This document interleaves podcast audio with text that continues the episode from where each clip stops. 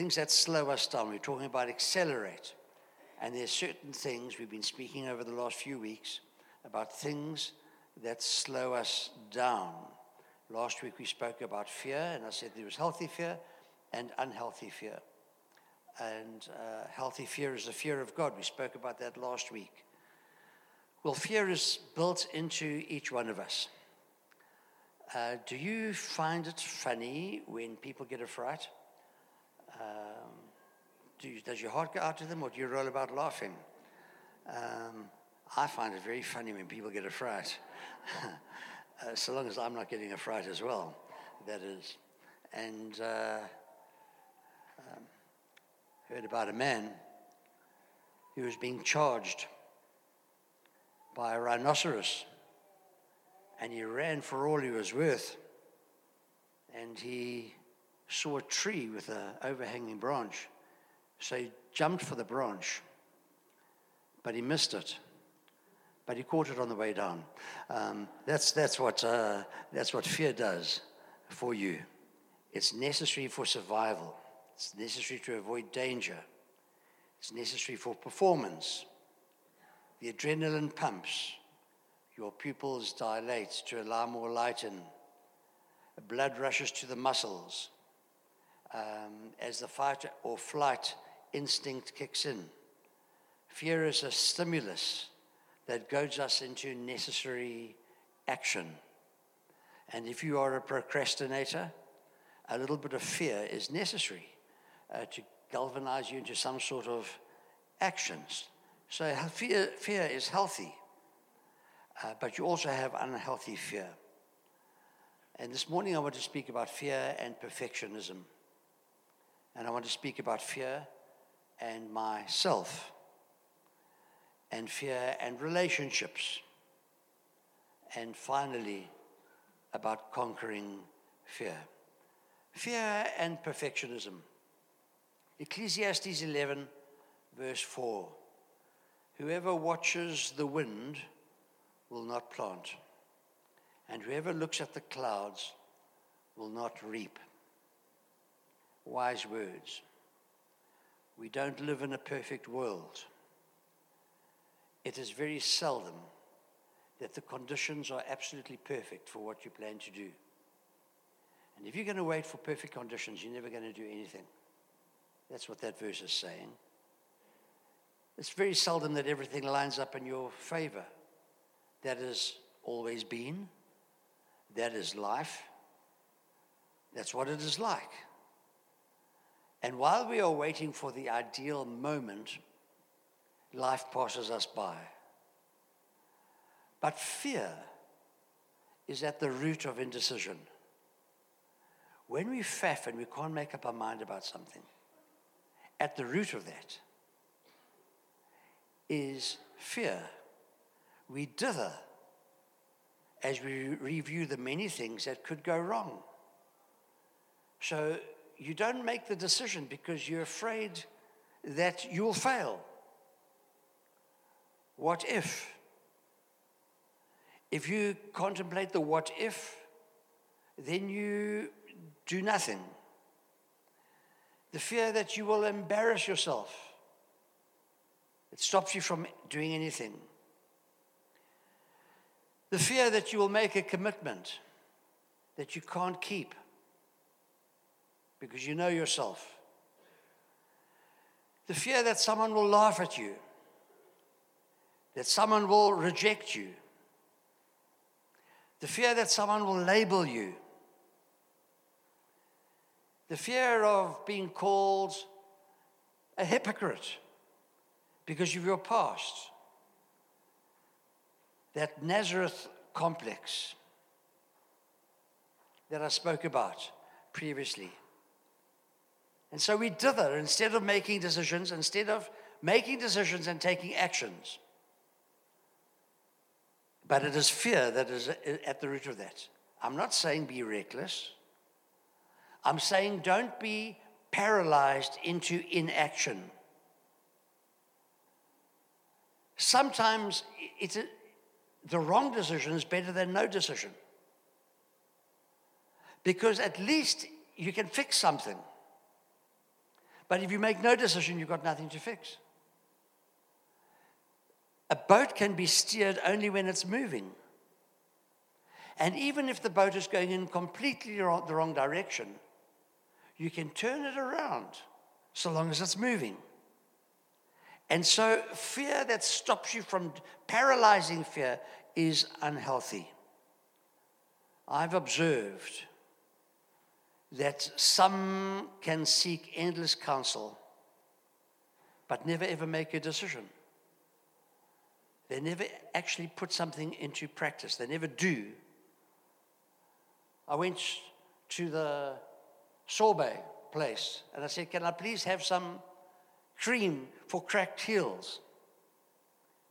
And the lady sold me a pot of stuff and she said, Remember, it only works if you put it on, which was really good advice for me. Solutions only work when you apply them. I've also noticed when people ask for advice, they'll ask for advice from 10 people till they get the piece of advice that they're actually looking for, which is what they wanted in the first place. They just wanted to talk about things, really. They just wanted to chew things over with somebody.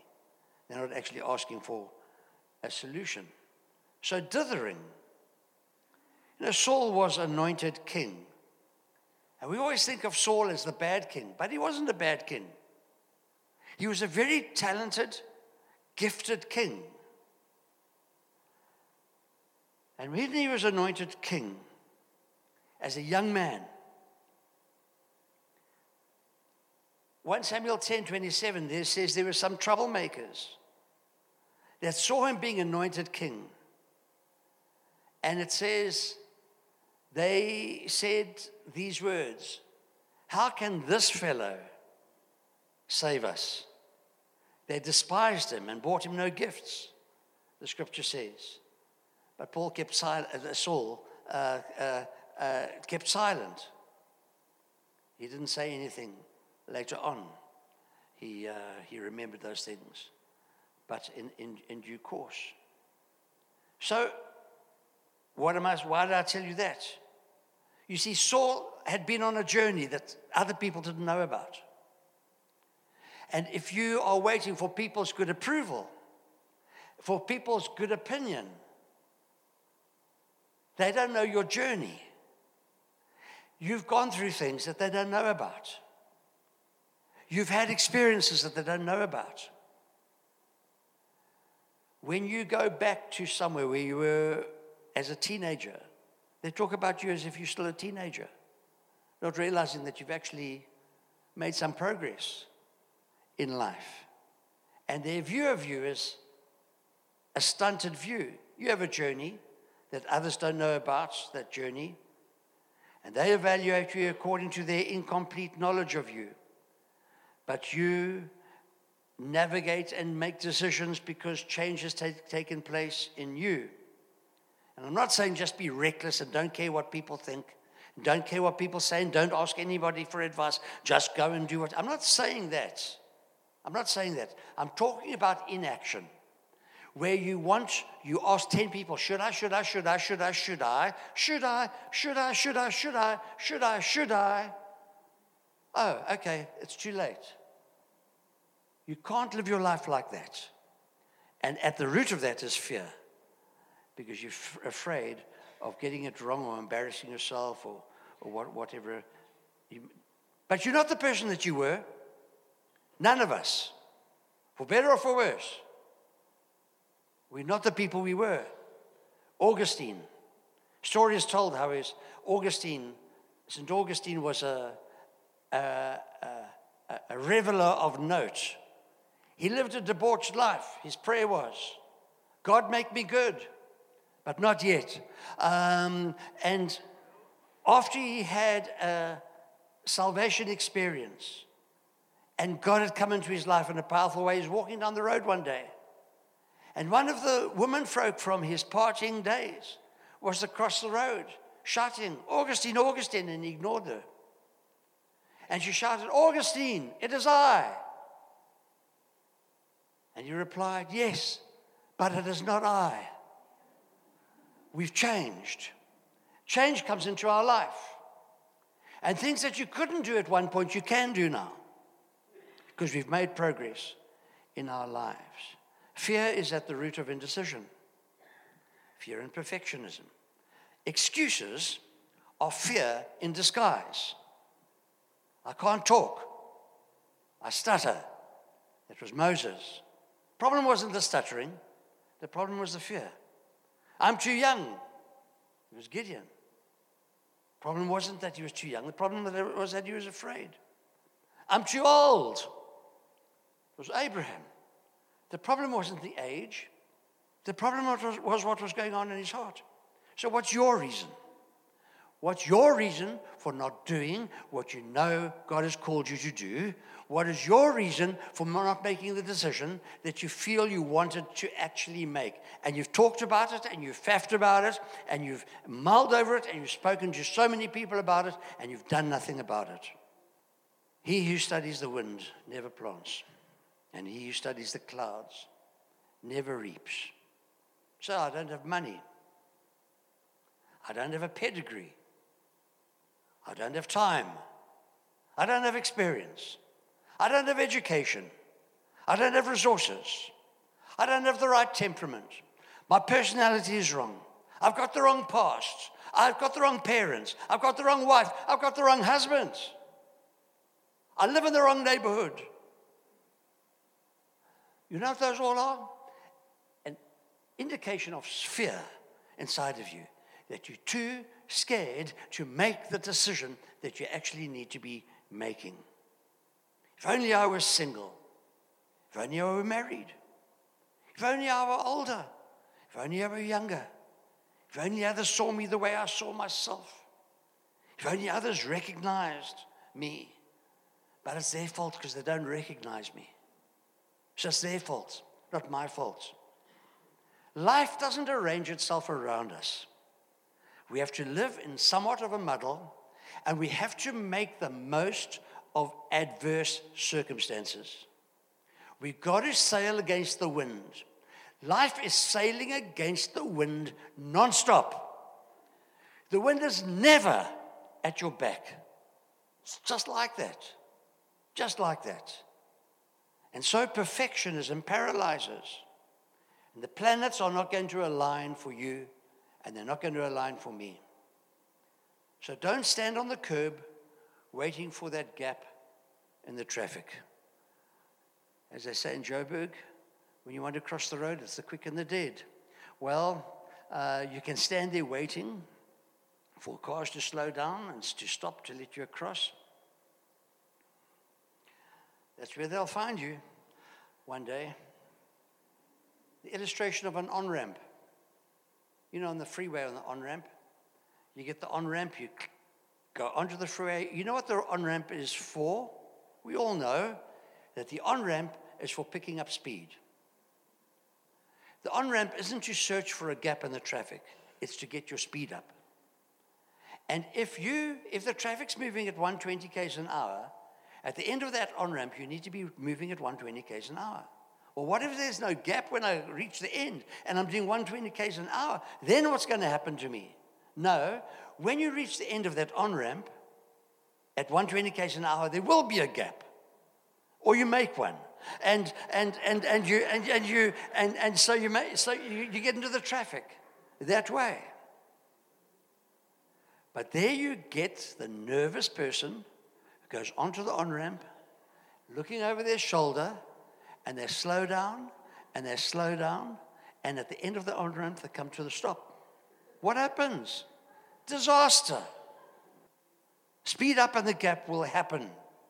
Don't be a timid soul. And that's an illustration, that's a parable that we can say. Church life and ministry and the using of gifts has on ramps. In church life, there are on ramps, areas to pick up speed to get to know yourself and to, to allow others to get to know you. What's my gift is not the right place to start when you want to serve in church. What can I do? That's the right place to start. It might be in the wrong place, but any place is better than saying, What's my gift? I am a prophet. Oh, are you? Well, there's a lovely church down the road that are looking for prophets at the moment. That'll be the response from any responsible leader. No, you don't start there. You start on the on ramp picking up speed, washing dishes. You pick up speed in the foyer. You pick up speed in the meetings. You pick up speed worshiping. You pick up speed in the chat room. You pick up speed ministering to the kids. You, you pick up speed in many, many ways. And over time, the gap appears. And you find yourself in. So there, so there are on ramps. Start anywhere. The spot isn't important, it's the speed that is important. And stop being timid. Fear and myself. Point number three fear and myself. 2 Corinthians chapter 4 and verse 7 says, But we have this treasure in jars of clay to show that this all surpassing power is from God and not from us. And then he goes on in the rest of that passage to talk about how much he struggles. I've been reading Louis Palau's autobiography. Louis Palau was probably one of the most significant evangelists of the 20th century, not well known in South Africa, Spanish speaking, um, uh, well known in South America uh, and in North America and in Europe, uh, but, but not so much in our circles, mentored by Billy Graham. Learned a great deal from Billy Graham. And I found his autobiography very edifying and, and, and quite moving. And he's just a simple person, and he talks in very simple terms. And he talks in one chapter about his children. And I found it very helpful and very moving. And he talks about Billy Graham at a crusade. They were at a crusade in Holland. And they were sitting in the front row, he and his wife and his children. And Ruth Graham and her kids were sitting there. And Billy Graham went up onto the stage to preach. But just by way of introduction, as he, before he started his actual sermon, he started to introduce his family. And Bunny Graham, one of the daughters, whispered to Louis Palau's wife, Watch, he's going to forget me. And Billy Graham started to introduce his wife, one kid, two kids, three kids, and he left Bunny Graham out. Palau describes how, when he was writing his autobiography three times, he took it out of the manuscript, that story, and three times he put it back in. Because he thought, am I going to appear as if I'm trying to make myself look good by comparing myself to Billy Graham? That I did a better job with my kids than he did with his kids? But eventually he included it. And he explains why he included it, that story. He says, I included it lest people think that these heroes are massive personalities without any mistakes and flaws in their lives. It'll help someone. And he talks about his own struggles with his own, with his own kids. All of us are jars of clay. Billy Graham was a jar of clay that God used and he spoke, and his children have spoken quite extensively, in fact, about the tensions and the difficulties that the family had because Billy Graham was away so much, that he spent so little time with his kids, and so much responsibility was on his wife's shoulders for raising the family, that he never gave, he gave more attention to presidents than he gave to his own children. And that was a criticism that he leveled at, at, at himself. He was a jar of clay. But all of us have our struggles. All of us have our fault lines. All of us have our cracks and our blemishes. And God puts his treasure inside of us. But we have this treasure in jars of clay to show that this all surpassing power is from God and not from us. To draw the attention away from the us and to draw the attention towards the treasure. To draw the attention towards God instead of towards us. And you're not perfect. You're not a perfect mom. You're not a perfect dad. You're not a perfect example. You're not a perfect pastor. You're not a perfect elder. You're not a perfect whatever. My point to you this morning is don't allow your frailty to paralyze you. God wants to use you, and when He does, people will know that it is God because they know you. They know who you are because you are flawed yourself. Don't be afraid. God does it this way for a reason. And so, fear and myself. I don't want to be, I don't want to serve God because I know who I am. It is because you are who you are that God wants to use you. It's your very clayness, it's your very frailty that God finds useful. What about Timothy? 2 Timothy chapter 1. Timothy is an interesting personality. There's a great deal that you can deduce validly about Timothy. 2 Timothy chapter 1, verse 6. For this reason, I remind you, Timothy, to fan into flame the gift of God which is in you through the laying on of my hands. In other words, Timothy, I'm aware that the flame that once burnt in you is burning down. What God gave you is not burning as brightly anymore. Is that true of anybody here? Is that true of me? That at one stage there was a flame that was burning and it's, and it's burning down. He says, Give it attention, fan it into flame. For God did not give us a spirit of timidity. Why is it burning down, Timothy? The thing that's quenching the flame is the, the timidity. That's the next thing that he says. For God did not give us a spirit of timidity. Timothy was timid, but a spirit of power, of love, and of self discipline. So do not be ashamed, verse 8, to testify about our Lord, or ashamed of me, his prisoner. We were doing some spring cleaning last month and going through old files, seeing what could be turfed, came across a letter written in 1940 something by my father, handwritten letter. Uh, and it wasn't photocopied because they didn't have photocopiers. He must have written it with carbon paper or else it was returned. I don't know. But there is this letter written in ink, written to an aunt of his in England. And my father was sort of disinherited from the family because he left the Anglican flock and he went and he took up with what was regarded as probably worse than Moonies, um, some organization called the Assemblies of God. And so she'd written a letter to him, which isn't present, but you can deduce what it's about, asking, because he's now in the ministry, asking whether he gets paid a salary, asking whether he's being responsible asking him whether it's not uh, uh, uh, whether a rational alternative is not for him to come to England and, and seek some sort of bishopric. You, you, can become a bishop, you know, if you, if you want to study theology. Um, and, uh, and it's his somewhat testy, pointed, um,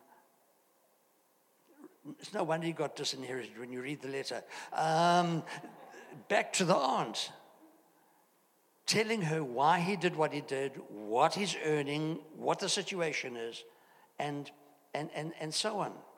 And so it is that there's some shame attached, others attach shame to him, to being a part of the assemblies of God. There's no status there. Times have changed. But in those days, it was if you were Pentecostal, you were, you were a bit of a lunatic. Um, that was the way that it was. So there was, but with Paul and Timothy, there was some shame as well. Who's your leader? Paul. Oh, he's the guy that's in prison. Um, he's the guy that, what did he do to go into prison? Um, it, was, it was a little bit embarrassing. to have your hero and leader locked up in prison. And so Timothy was timid. And this would have counted, in, it would have played in his mind. And Timothy's struggles could have been temperamental. Timothy had stomach issues. Take a little wine for your stomach's sake. Um, uh, Timothy had a soft heart. I remember your tears, Paul writes. Paul says to him, Don't argue so much. Timothy was probably a little bit shrill. Uh, he was a little bit uh, argumentative, a little bit defensive, a little bit edgy. But he reminds Timothy that the timidity doesn't come from God. Timothy, God never gave you that, but God gave you a spirit of power, of love, and of self discipline. If you are a fearful person, a timid person, if you are a person, and I'm a person that cannot make a decision because I'm afraid of getting it wrong, that never came from God. It's, it's not because of God's high standards that you feel like that. It's because of your own fear that you feel like that. What comes from God is power, love, and a steely determination, a sound mind. So let's make peace with our clayish nature. That's what we are made of. And let's look to see what God puts into us. And so we are crackpots. You can turn to your neighbor and say, I can see that you're a crackpot. Um, uh, that, that, is, that is what we are. We want to do it right. Have you ever heard this? Have you ever heard people saying this? If I'm going to do it at all, I'm going to do it properly. Have you ever heard people say that? I say humbug, bar, nonsense. If I can't do it well, I won't do it at all, is the, is the wrong refrain. That thinking slows us down. I will only do it if I know I can get it right. That's what you actually are saying. Because my ego cannot cope with a mistake.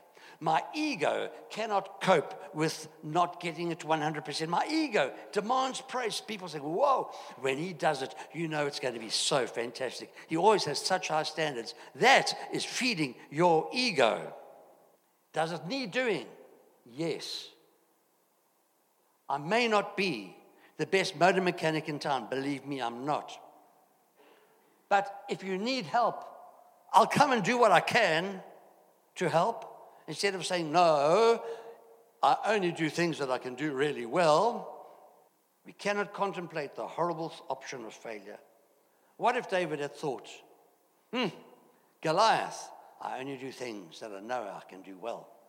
I'm only going to do things that I know I'm going to get right. What if David had thought, what if I miss? What if I miss? What will the consequences be? No, David never gave a thought to those things. He ran at Goliath. As he was going, running at Goliath, his legs were probably saying to his mind, What on earth do you think you're doing? But he went and Goliath went down. I know he took three stones. One was for a sighter, one was for a victory shot, but he only needed one. What about fear and relationships? I was sitting with a vet We've got this rescue dog called Otto, which I sometimes mention. He's been a rich source of sermon illustrations, has, this dog. And I was sitting at December time over a cup of coffee with a vet in, in Kalk Bay. And I was describing Otto. Otto was actually with me um, at the time. And I told him how when we'd rescued Otto, he'd initially been very aggressive towards other dogs. And the vet said, Ah, that's because he was scared. What does fear do to relationships? Fear makes us aggressive. This seems counterintuitive. People get aggressive not when they're sure that they're right, but when they're not sure that they're right. People get aggressive not when they're feeling secure, they get aggressive when they're feeling insecure. That's the way that it is. So fear makes us aggressive. Fear makes us defensive. If people point out faults, we retaliate or smart or seethe inwardly. We struggle when people point out our, f- that's fear inside of us. Fear makes us distant, makes us hide our emotions. And that's age old. Remember, right at the beginning, the first thing that happened after the fall was Adam and Eve went and hid. And God said, What are you doing? They said, We heard your voice and we knew we were naked and we were afraid. And so we went and hid. We hide ourselves. They're hiding. We hide our personalities. We don't let, we don't let people in. We put, on a, we put on a tough persona. That's not an indication of security.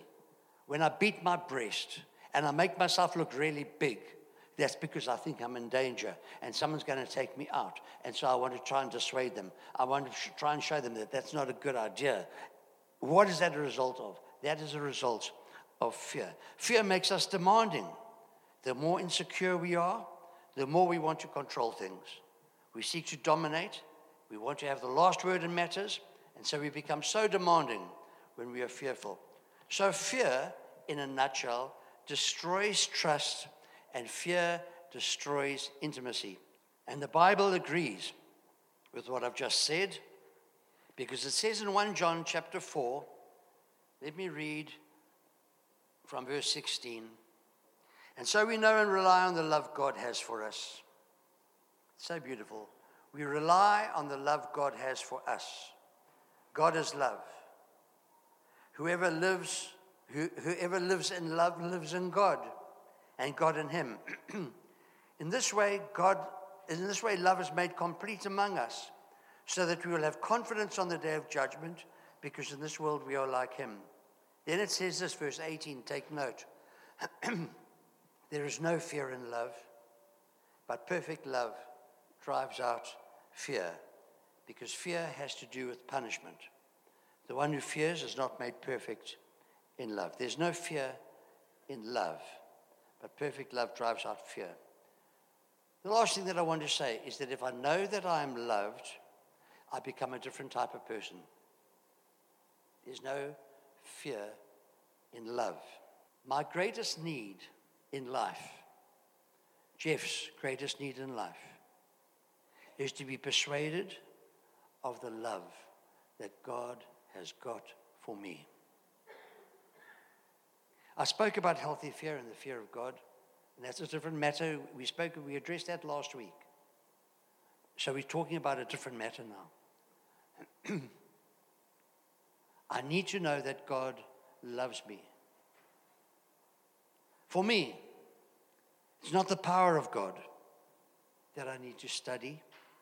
It's not the existence of God that I need to prove. It's not the plans of God that I've got to understand. It's not the doctrines of God that I've got to plunge. For me, initial and primary and foundational is this God loves me, and I don't have to be afraid. Perfect love casts out fear.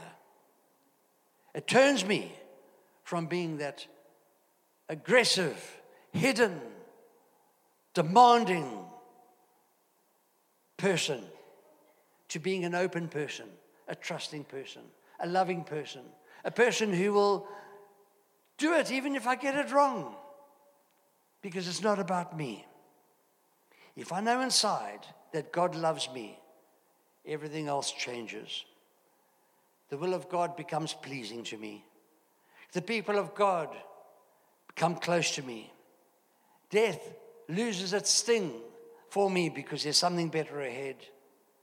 I come, I chew my way like a, a butterfly chewing its way out of a, out of a cocoon. I chew my way out of my fears, and I am set free to be what God had in mind for me to be. I deal with fear. I emerge as a butterfly at that time.